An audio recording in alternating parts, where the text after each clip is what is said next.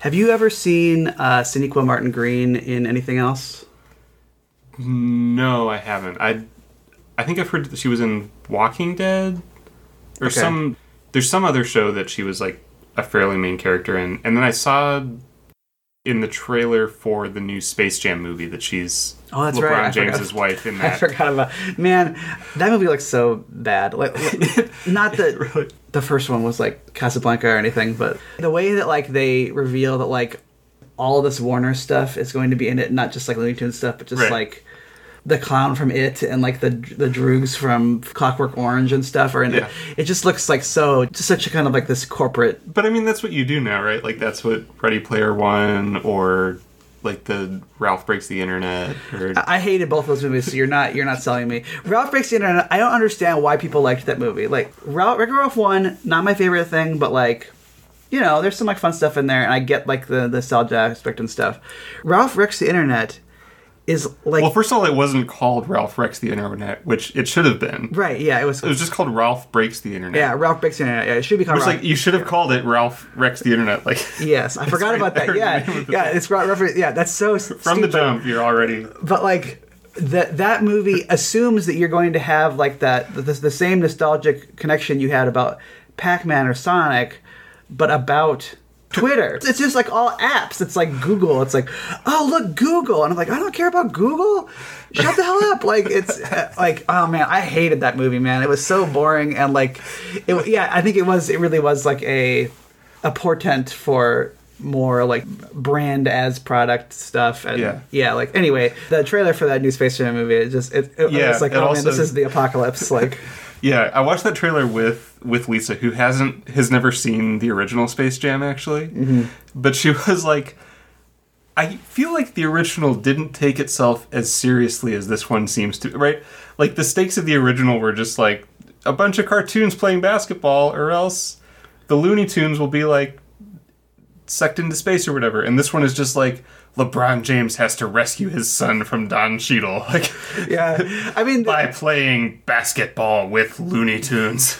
yeah in the first movie i think the stakes this is a this is a space jam podcast now in That's the, right. in the first movie the stakes were they were dire for the Looney Tunes. For they, the Looney they Tunes, would have to be sort of, yeah, they, had were like enslaved, enslaved by but uh, this like space TV producer. Maybe they were going to enslave Michael Jordan too. I can't remember now. I, I feel like I do now. I, now that I'm thinking about it, I do remember like a little animated Michael Jordan like in in chains or something. Or Really? where, like remember they they, I they, thought, I they thought it was like the him. Looney Tunes themselves that like recruited Michael Jordan to help them. They did, but then like he got roped into it. I think so. Like he Oh, so he'd have to play basketball in the in the theme park. But uh, the thing that I think is so funny to me about the first Space Jam movie is that the first Space Jam movie has done something that I don't think I've ever seen in any other movie that I can in in this way, where it purports to be canon not to the fictional universe that it inhabits but to Michael Michael Jordan's Jordan. real life. Yeah, because it, it begins with the real i think the real press conference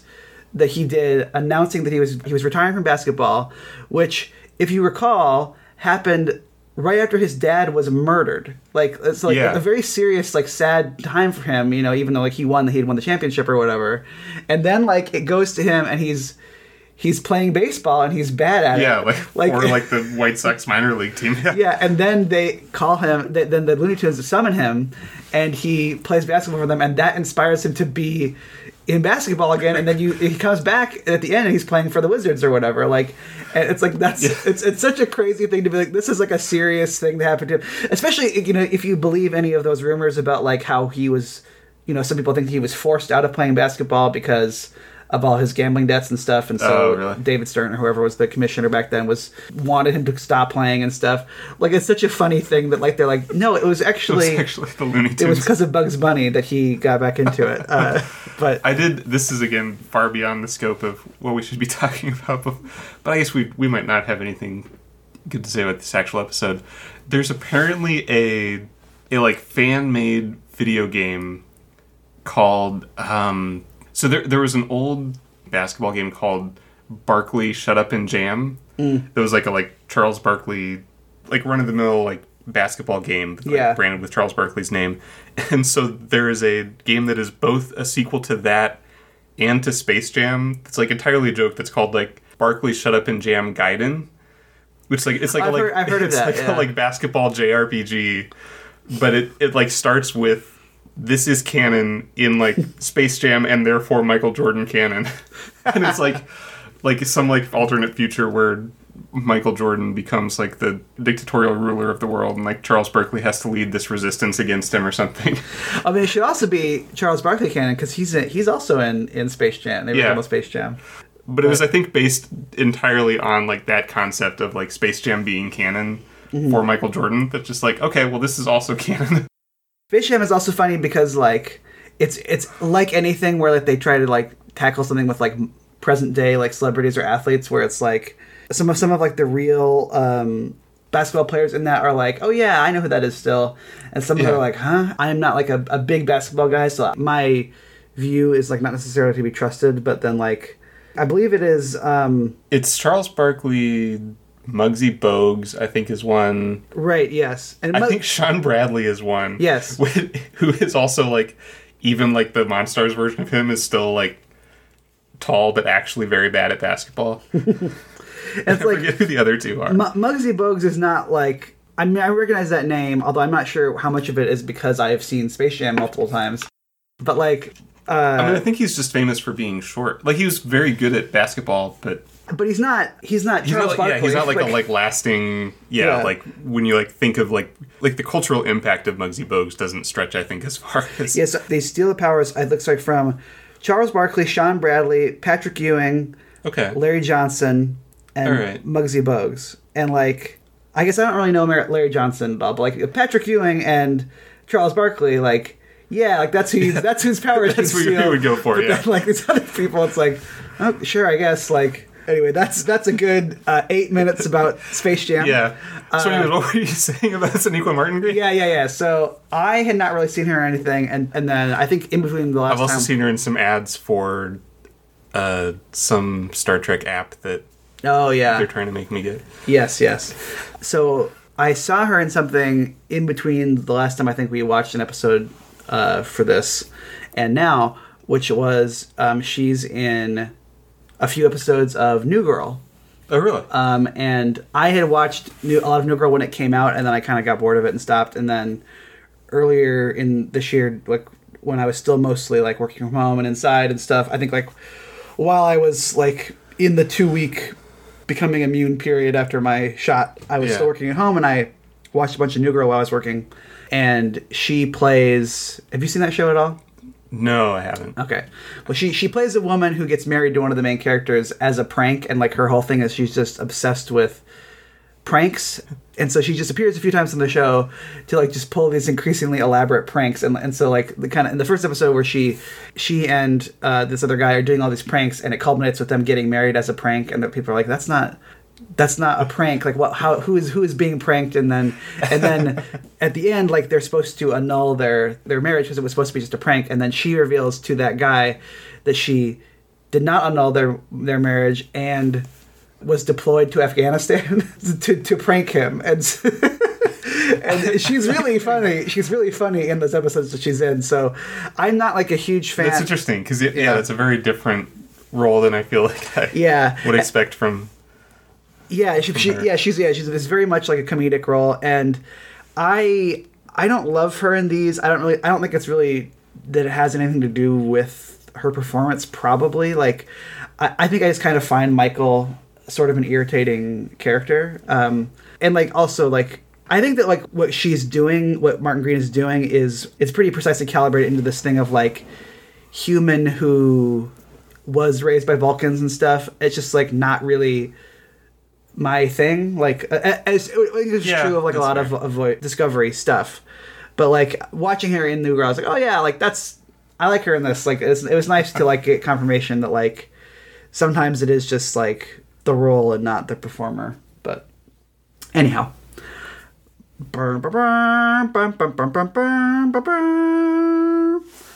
Hi, everybody, and welcome to Out of Contracts, the show where two guys who have seen part of Star Trek try to watch all of it in no particular order. I'm Ryan Howard, And I'm Brady Jungle.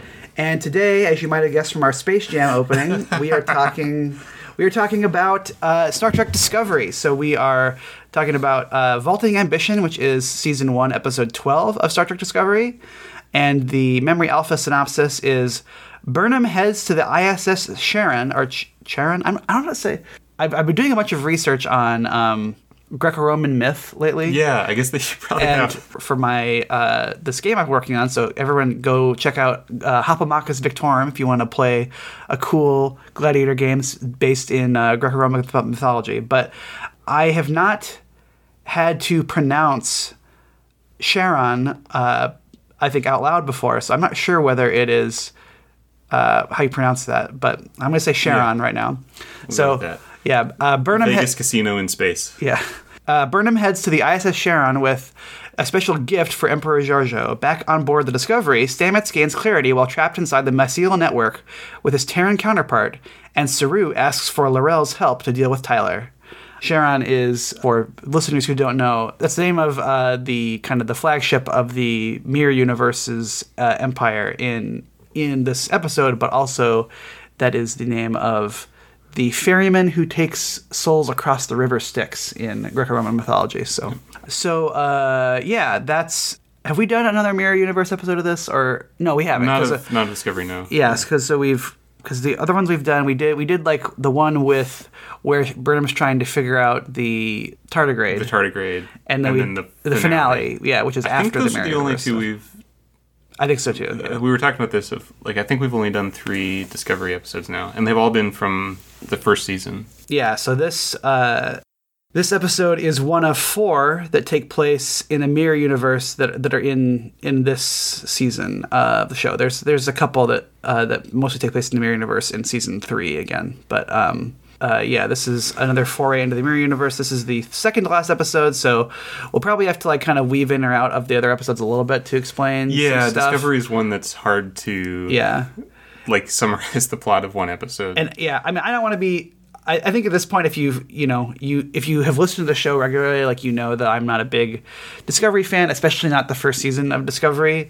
And I don't want to be like too too negative about the show, but. so this might be a short episode. Well, well, so I, I think I want to say at the at the top that like eh, this is a flaw I think that is not really explicitly related to Discovery as, as a as a specific entity, but just this is this is a trend that Discovery has just kind of unfortunately gotten caught up in, which is the trend of serialized TV and how so much of it is no longer episode based and it's like the, the Yeah, stupid thing that everyone says like oh we were actually making a 13 hour movie you know? And that i think is one of one of the the little things on this on this episode that this kind of bugs me which is you know you, we, we read it on like the the memory alpha thing where there's all these just different names about like oh burnham does this for georgiou and then on the discovery stamets gets clarity while he's in the network, and Saru asks for L'Rell's help to deal with Tyler. And it's like the reason why that, that's all worded that way is because these are all things that had just kind of had that happened. And been going on. Yeah, that they never bother explaining why Stamets is in the mycelial network or what's wrong with Tyler and why Laurel is there on the ship. yeah, and, and I'm not saying that they even need to be doing those things because it's you know it's, if it's serialized, you've been watching it. But I I think that like it makes the episodes kind of like a little less satisfying, a little shaggier. When like I like the how most Yeah. Star Treks have like this, even the ones that are are more serialized, like have this kind of thing where like you have like a beginning, middle, and end, like takes you through an overarching story. Whereas this this Yeah. one, it's just kind of like there are things that I guess like are resolved and things that start in this, but it also just kind of feels like you are really jumping in like midstream Yeah. in a way that's a little bit less satisfying to watch as like an actual. If you're not binging it, like it's not as fun to watch. Yeah, which I guess is kind of the the difference. Like now that these shows are being released, like on stream a streaming service primarily instead of like weekly television, um, and like obviously not being made for like syndication or those sorts of things. Like I feel like a lot of, especially when Star Trek was coming out, that was a big a big thing with with making television. Because yeah, because I, feel like when if you think about it, even like Silver Age Star Trek, like the things that are like even things that are like two part episodes, each episode still is kind of like like even something like Best of Both Worlds, like yeah, they're connected in their one overall story, but each episode kind of tells its own Yeah. story and is like they're about kind of different things, right? Like the first episode is much more about like the interaction between Riker and this other like specialist that's being brought on. And, Shelby, like, yeah. yeah, and like figuring out what's going on with the Borg, and then like the second episode is all about reclaiming Picard and and that kind of stuff. Yeah, or, or Um, maybe the ultimate example is the the birthright uh, that we watched uh, like a few months ago, where Right. like the first episode has a totally self-contained story with data that is not even mentioned in the second episode and, yeah. and like for the Worf stuff it's like all him trying to get to this place and then he gets there at the end and the second episode like the episode we watched for birthright like if you just had something where like if you had like a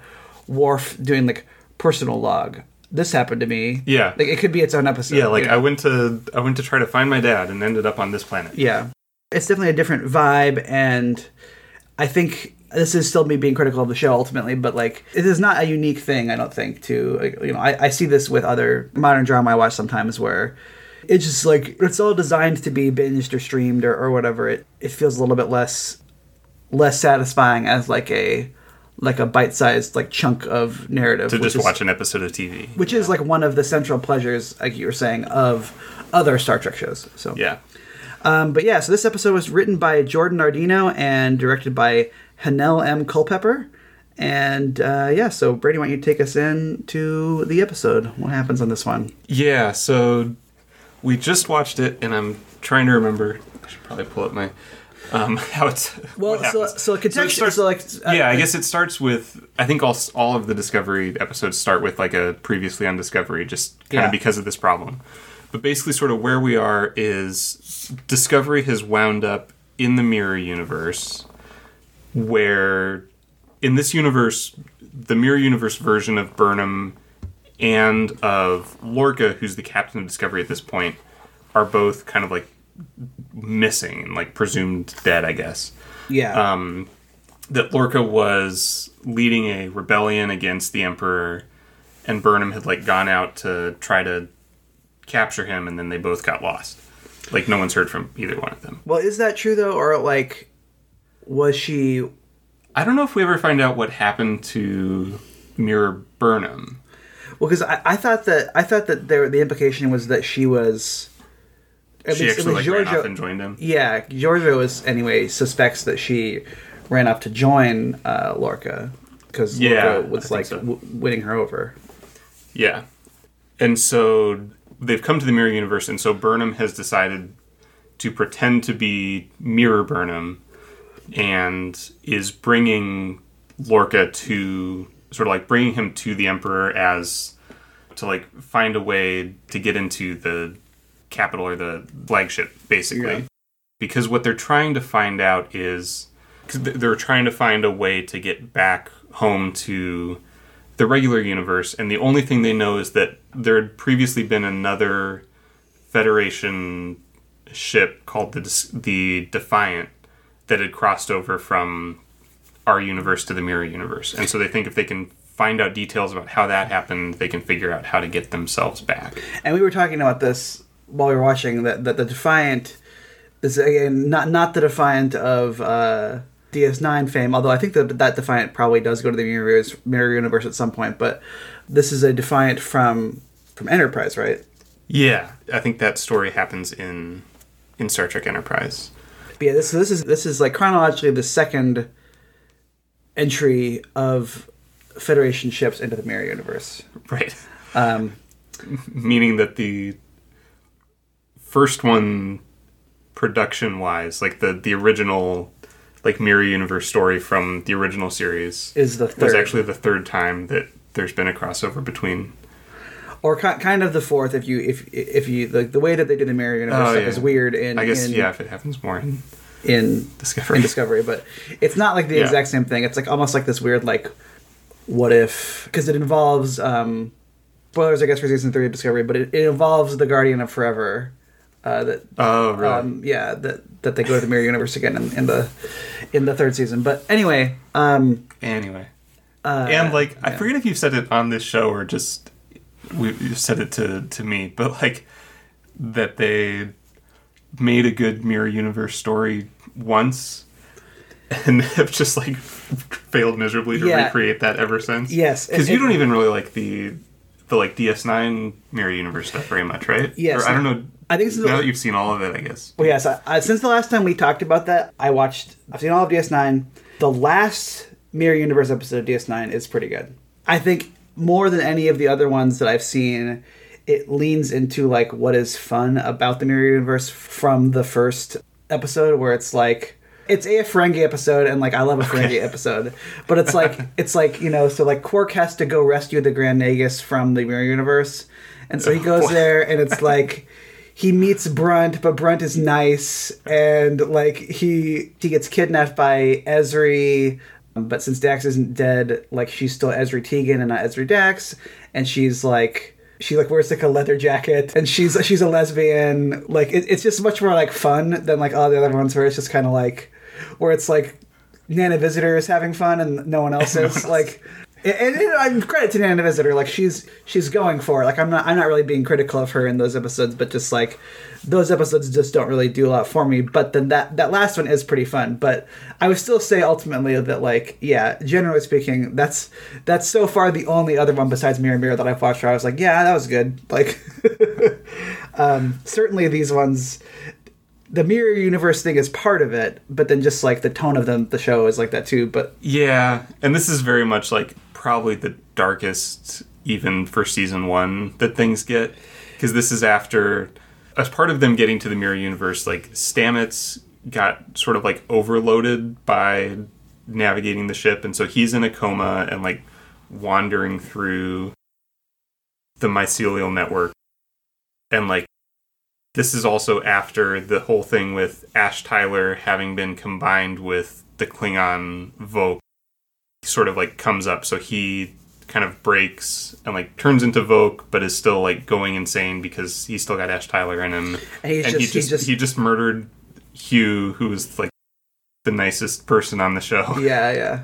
Well, Saru Uh, is Saru's great. Saru's great. Um, yeah, so there's kind of like three, as- it said in the synopsis, like there's kind of three Yeah. different things going on where there's and they're all terrible. well, well, just that they're all like very like dark and like depressing subjects. Yeah, because so yeah, Michael and and this is something I do think is kind of fun. Like I think the reveal, even though I don't like the mirror stuff, I think it's like a pretty good. Like if you're going to do this, the reveal that that Lorca is Mirror Lorca is like kind of cool. Like and, and having Yeah. watched that season a couple times, like been like, oh yeah, this is a little bit more enjoyable to watch now that I know that like because I remember watching the first time 'Cause at being like, this guy is such a jerk, and then, yeah, and he's just like, oh yeah. shifty and like yeah, he's just Yeah. a jerk and like And then watching it again, when you're like, "Oh yeah, that's that's why he's a jerk. he's He's, just a mirror yeah, universe he's guy." straight up evil. And so it is it is like kind of fun to be watching it and be like, okay, so this is regular Burnham pretending to be Mirror Burnham, and then it's Mirror Lorca pretending to be regular Lorca who's pretending to be Mirror Lorca, like Right. which is that there's like something like fun about that. Um, Yeah, but yeah, so there's the three tracks going on. So like the, those two are trying to infiltrate um, the the Sharon. I think just to get some data because they about think how to that get like if anybody the, has data about the Defiant, it would be like the Emperor. Yeah, although then you find Um, out at the end of the episode that that was why Michael wanted to be there, but why Lorca wanted to be there is because he wanted to try to take over the ship. Uh, Yeah, and that really he's kind of orchestrated like this whole thing. Like he sort of like made the thing happen that that sent their the ship into the mirror universe because Yeah. he was trying to get back and like rebuild his rebellion. And And, like I guess going all the way back to like why he like picked up Michael and like when she was on this like prison shuttle and like got her on the discovery and all of that. yeah, because he knew he wouldn't be able to get back onto the the, the ship without her. Yeah. so, And I Um, think even why he's like commanding the discovery yeah, is because he knows he needs the like fungal drive. Mm-hmm, Um, so yeah, I guess that's the reveal at the end of the episode. Is as you know, Michael eventually kind of has no choice but to reveal to uh, Georgiou, who's the in this in the mirror universe is like the emperor of the whole Terran Empire. Um, that like she's coming from like she's from a parallel universe, which Georgiou I guess is like the only person who knows about kind of this history of what happened with the Defiant before, and so and so she's like, you have to help us get back, and then she's like, well, you know, I have Lorca from my universe, and Georgiou's like, well, you can't trust him. And then Georgiou, as Georgiou starts to tell her about all of the things that Mirror Universe Lorca did that kind of like it's a little bit contrived, but like basically like, she says all these things that like parallel things that Michael remembers Lorca saying, um, and then Michael like figures out that that who we thought was just Lorca in our universe is actually Lorca from the mirror universe, and then at the same time he like escapes from his cell, and that's I think the end of the episode is like him Yeah. escaping and being like ha ha ha ha now I'm gonna take over the the palace. Yeah. Um, which yeah, I think is the first time that I actually like, like I like Jason Isaacs as an actor, and I think it's the first time I like liked this character is when he actually gets to kind of become like fully bad instead of just being like kind of weird and creepy. Yeah, because I really just don't like that character at all at the beginning, where when you're just like, why is why is this like the galaxy's worst Starfleet captain? And then it's like, oh, okay, I get it. You know, yeah, yeah. Um, and it seems to be suited to him. And, and so it's like it's one of those things where it's, it's like I guess I kind of have to give him credit. It's, it's just like a thing of like where like all of this stuff that we're saying, I think is actually like. Now, it's, I think the Like, other the, purpose. the other the other two things, the other two subplots, I I don't feel this way about. Um, but like, I think all of this stuff where it's like, I think this is all like good on paper. It's it's always go, oh yeah, like that's a good idea, Yeah. I guess. And it's just like, I still just don't find it very enjoyable to watch. Um, yeah, but like fair. you know, I mean, I give them credit. I guess like they're they're doing it. You know, they're they're doing what they what they intended to do. I think, and they're doing it in like a fine way. It's just not really for me.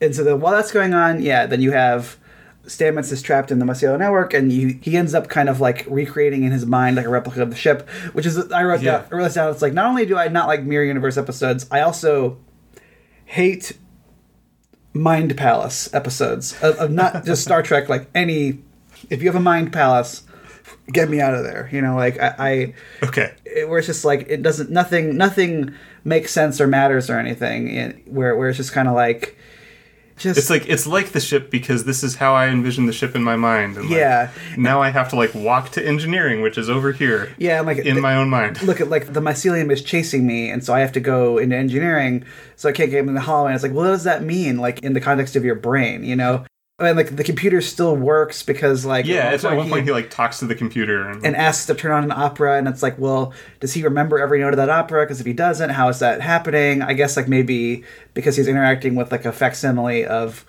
Culber's memory maybe maybe Yeah. Culber remembers it or something but it's just like it's just it's all just kind of like them walking around and t- saying nothing until the episode ends. I, I just can't abide that um at yeah, all. I will say I did I did think the scene like the last scene of that with him and Hugh I thought was really nice, especially because I forget if it's the episode before this or, or a couple before this, but the one the one where like Hugh actually dies. I remember a thinking few was just like a really stupid death, like because it's just like Tyler like stands up and like snaps his neck and like walks out and leaves him dead on the ground, and it's like for someone who like was one of the few like likable people on the ship to have like such a dumb death. I feel like this was a much nicer scene because Stamets knows that he's dead and like in this whether it's like the mycelium or his own brain or whatever like just they kind of have this scene together where he says like I just want everything to be the way it was and so he just wants them to like be in their quarters like talking normally and brushing their teeth and he's just like I just want to like for as long as I can hold on to just kind of like the normal mundane like life that we shared together. Um, which I thought like they I feel like they the two of them have like a very sweet kind of scene together. And like there's there's good emotion with that. Yeah I like that more than the other stuff. I like that more than just like him and Mirror Stamets walking yeah around. like that stuff is yeah I agree. 'Cause, yeah, it's, Mir- it's not until like the very end with I mean I I like Wil- like Wilson Cruz the guy who plays Hugh a lot. Like Yeah, he does such a good, good. job with that character and like just kind of that like just sort of like very good person Yeah. Because yeah, Mirror Stamets is in there also, and like most of that part is just like those two talking to each other. Mirror Stamets, regular Stamets, which is not 100 percent my bag. Uh, Mirror Stamets who manages to be even more obnoxious than than regular Stamets but I, I also I read, wrote this down because I was trying to find some good things to write too. Like I do think it's like cool how, at the very end, which again I do think this is stupid, and so I think this is, this is this is one reason why I think that that scene didn't really land for me is that like the the scene with Culber and him does end with him being like. You're in a coma. All you need to do is open your eyes. But it's like first And of all, he does. his eyes are open already. Like you keep on seeing him, his eyes are open, and also like that's not how comas work. That's dumb. And and but then, Yeah. but I do think it's a good reveal because then you do see Stamets' eyes open, and you're, he's like, "I'm back," and then. And you cut pan out, and you realize it's it's Mir That's Stamets, like- and he's on the ship that Burnham and Lorca Yeah. are on. So you're like, oh no, he's gonna go tell. People are gonna figure out what's going on with them. You know, Yeah, which is a yeah. good It's like reveal. it's good filmmaking for sure. Like what they do with the cinematography of like him opening his eyes and then panning out. Yeah, Um, again, like it doesn't actually make sense, but it's it's visually like well done. yeah. So then yeah, Um, that's going on, and then Tyler is just like at war with himself and Saru. Yeah. And this is actually probably the thing I liked the most about it because I hate Tyler's character and I don't really like the way they do the Klingons on the show either. But Yeah. I do like Saru a lot. And so- Saru is really good in like his few like scenes in this bit. I agree. Yeah. I, I that was one of the like few notes that I took is like Saru does such a good job in like in this part. And e- even though he knows or he thinks that Tyler killed Culber, he still like feels pity for him, and it's like you know we need you you, you L'Rell need to figure out a way to save him. Like you're condemning him to to agony, you know, and and she's Yeah. and she and the way he yeah. like first he kind of tries to like reason with her and she's like no he's like this great klingon warrior and he's gonna defeat you all and i've won and then so then he like goes and tries to reason with her again and eventually resorts to he like beams tyler into her cell so that she can see kind of how just to watch him how die. broken basically. he is Yeah, yeah, and he he says something about because she she had said before, like he you know Voq sacrificed everything and like that's just war and that's how it goes. And Saru delivers this great when he does that. He's like, this is a man that's like tearing himself apart, Mm-hmm. and like that is war. And then like turns to walk out and like yeah. So I I mean I love I love Saru Doug Jones like Yeah, yeah. That's He's the best. so good with that character, but. But yeah, he just kills it in that scene. I feel like, like his Uh, delivery and his this does raise though. I think we've talked about this before. How how like there's a lot of stuff on Discovery where it's just kind of like weird, un- unnecessary like conflicts with existing Star Trek continuity. So like the thing we've talked about, I think multiple times, is like the way that holograms work in in Discovery, where it's just like, why do they use view screens later? And they they have to try to explain it and stuff.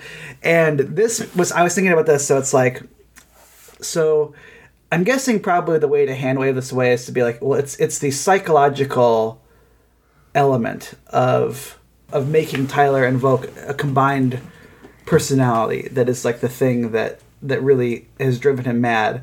But they also do show these like what appear to be like pretty graphic surgery scenes that seem to be very painful. Yeah, they're kind of like you know just like quick like cuts where you can't really see what's going on. But yeah, it But- does look like they're like cutting him open and like shoving a Klingon inside of him. Yeah, almost. but then like there are multiple examples of beings genetically modifying themselves in other episodes of Star Trek where it does not seem like it. It even seems like pretty reverse, easily reversible. Yeah. because like you know uh, Barry Waddle uh, from Yeah, from he's the, the Klingon that looks like a human. That's right. yeah from from Trouble with Tribbles and Trials and Tribble-ations is a, is a Klingon who looks like a human, and there's a a couple times in DS9. There's once where a Cardassian kidnaps Kira and and while she's unconscious, genetically modifies her into a Cardassian and then tries to convince her that she basically tries to convince her that she is what Ash Tyler actually Oh, is. like sleeper where agent. where yeah, where she's like a Cardassian sleeper agent who forgot that she was a Cardassian.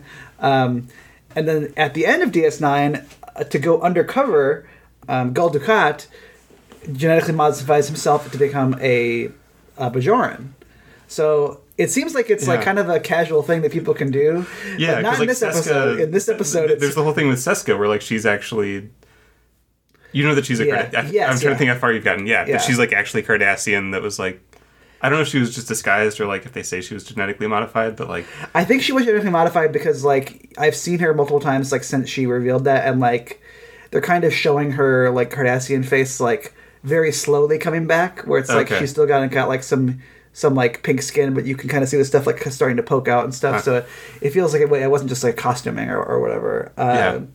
So yeah, and, and so it's like, is it just like the psychological element of it that is like making it hard for him, or or like it seems like for good or ill, they have kind of like established that like you can just kind of do that, and it's not really that big of a deal.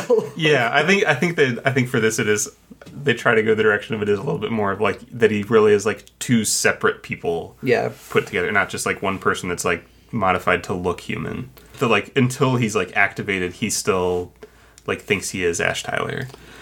um, we've been kind of jumping around in this one. Yeah. like which is fine because I, I really don't know that we even have to really talk about like the Stamets and Tyler stuff very much more because it's like that's basically what happens. It's just like Yeah, L'Rell decides to help Tyler at the end, and yeah, and so she basically what she does. does is she like removes Voq from him, which and again like they do. I feel a pretty good job with that. Like as they do that, like that essentially kills, like removing Voq from him. Like he still later on, I think, has Voq's like memories and that, but like the actual like identity of Voq is basically like killed with that. And so she like does the Klingon, like kind of grieving like yeah, on yell, yeah, after she finishes that. yeah, and then yeah, and then Stamets wakes up, Yeah, and then like runs off to like do some stuff. yeah.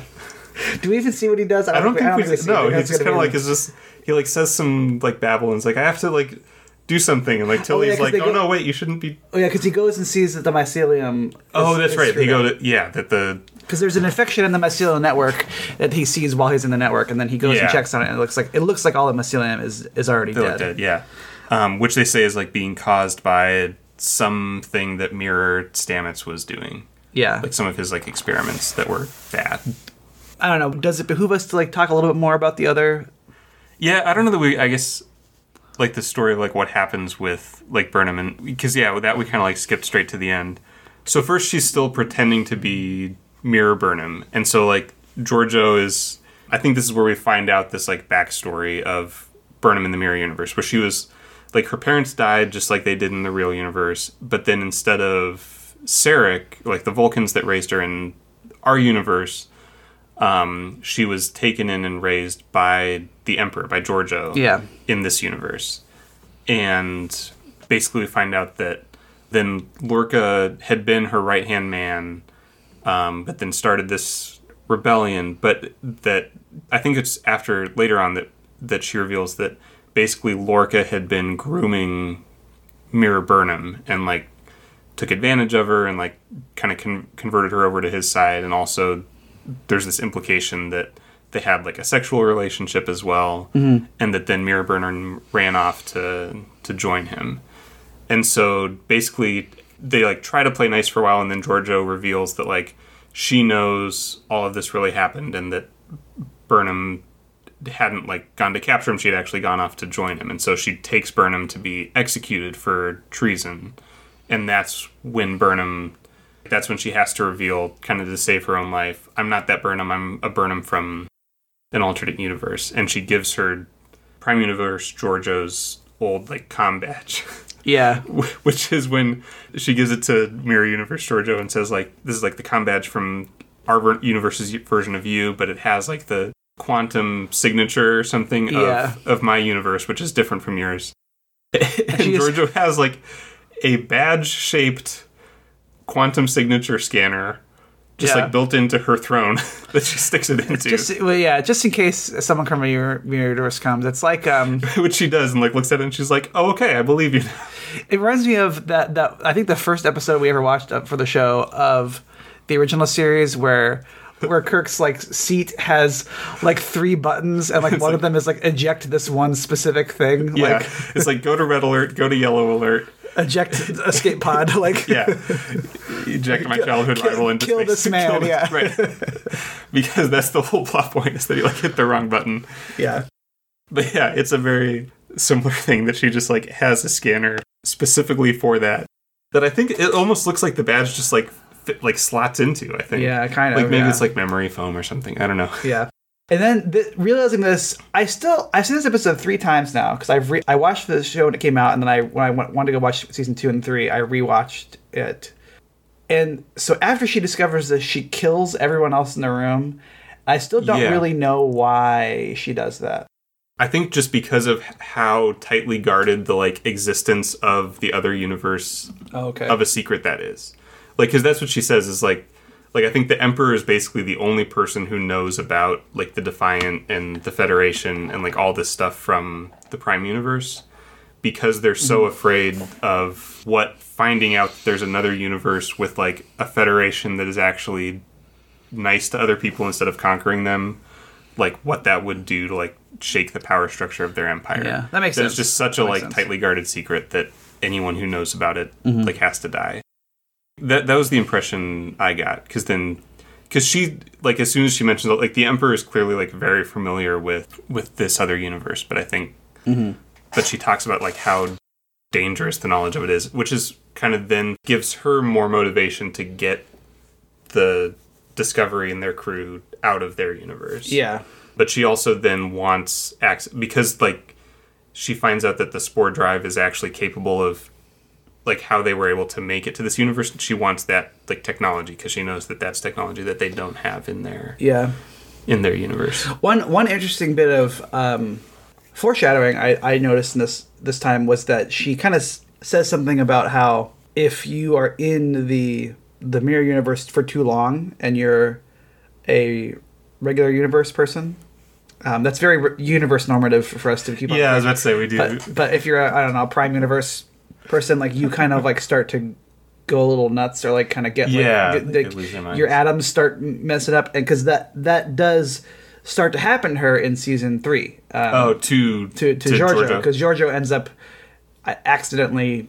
I think accidentally going to the Prime universe when Discovery goes back, and so yeah if they do, so then she's like in and out of season two and three i think. Yeah, but that's yeah. all mirror georgiou. Yeah, so in, in season three, they kind of have to deal with like this thing of like her starting to kind of like malfunction, basically. Um, so it's it's a interesting foreshadowing, but so yeah, she decides to help her, and then that's when they figure out that Yeah, and so she starts kind of like explaining what Lorca did, and like various keywords trigger in Burnham's mind, and then I guess like the big reveal, like maybe it is. Like the thing that kind of makes it all click is Burnham finds out that all Terrans have photosensitivity, like Yeah. that their eyes are super sensitive to light, which was this kind of like weird like quirk that Lorca had that he said was from some like accident that his ship had had. Yeah, um, and Georgiou's like, no, all, all like it's the only, the only biologic difference that's never been mentioned before. yeah. I don't I don't think that's in any other. I don't, I don't think that between like, Terrans Mirror Kirk has that.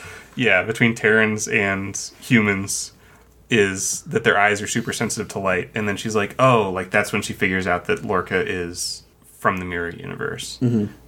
which coincidentally happens right as Lorca like basically tricks this this captain that had been torturing him into like letting him out, and then escapes and Uh, Yeah, he yeah, sticks. He, defibrillators yeah, on his he- head. Yeah, he defibrillates this guy's head. He defibrillates his head to death. yeah. Um, yeah. Um, I. I gotta just say it. I gotta say it, and then we don't have to talk about it. But like, because I know I've talked about this before. This is the episode where I think my least favorite, not counting like cultural or gender or sexuality uh, insensitivity stuff that's been in others. Like this has my least favorite occurrence that I've ever seen in any Star Trek episode in it, which is that when there's some scenes where where like Michael and and you think Lorca, but I guess it's just Michael ultimately are basically having to like pretend like they know what's going on, so they can pretend like they're Yeah. part of the mirror universe, and so like she sees Mirror Saru uh, when she gets onto the ship, and then she's told she has to pick a Kelpian, and she doesn't know what for, so she's like, So she picks Saru. picks Saru, and then later you find out that like she picked a Kelpian to be her prepared so she could eat it, and she's been eating Saru, and it's just like Yeah. it's just so like gross and like just it's so like over the top like grimdark and just kind of like disgusting and I just it's just so not like Star Trek to me. It just really really bothers me.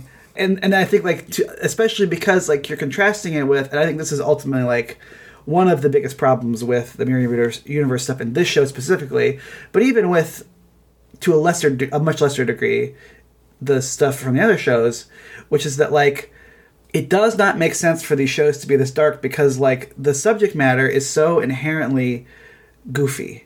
Like that, that's why that that last episode of DS9's Mirror Universe arc is good because it's like it kind of goes back to that original premise of like what if everything was the same but different like and it's like that's and you like, not let the people really like play it up. And, yeah it's like that's not a serious premise you can't like you can't be like well somehow these two people who happen to be friends at the start of the show in the other universe she adopted her and it's like that doesn't make any sense if you think about it for two seconds how like all of these things could transpire so differently and yet everyone and you still who- come across all the same characters. yeah, you come across all the same characters who are kind of like all in some kind of like weird anti-parody of like what their jobs were in the other it's just like Yeah.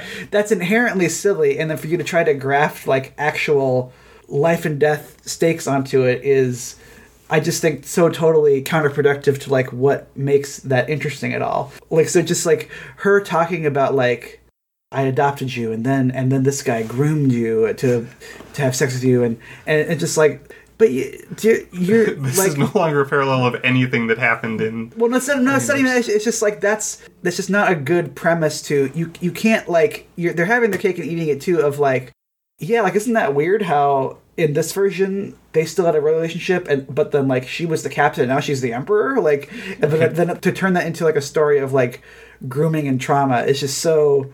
You're trying to like make things work at cross purposes to each other. Yeah. Um, Whereas it works when it's just like, what if good Kirk was on the bad ship and bad sh- Kirk was on the good ship? Yeah, And like, and bad- it takes everyone a while to figure out what's going on. Yeah, and Bad Spock has a goatee. You know, like Yeah. we didn't talk about that in, in the episode we recorded last time. But that's Where right. it's like that episode is in its own way kind of a mirror universe episode because you keep on going, cutting to like the Doctor's holonovel. Yeah, uh, and on it's Voyager. just it's just straight up like bad versions of all of our like characters we Yeah, and they even have they all have like fake names where they're just like like Tom Paris. I don't even know if I said this. Tom Paris's name is Tom Mersai. Yeah. and like and then like everyone else, it's like Tuvok's name is Tulak, and and they, yeah, they all kind of look Yeah. like And Tuvok has a and Tuvok has a goatee, you know, and so that like I think almost like captures, even though that's not really a Mirror Universe episode, that captures like the spirit of fun that the original Mirror Universe episode conveyed in a much more, I think,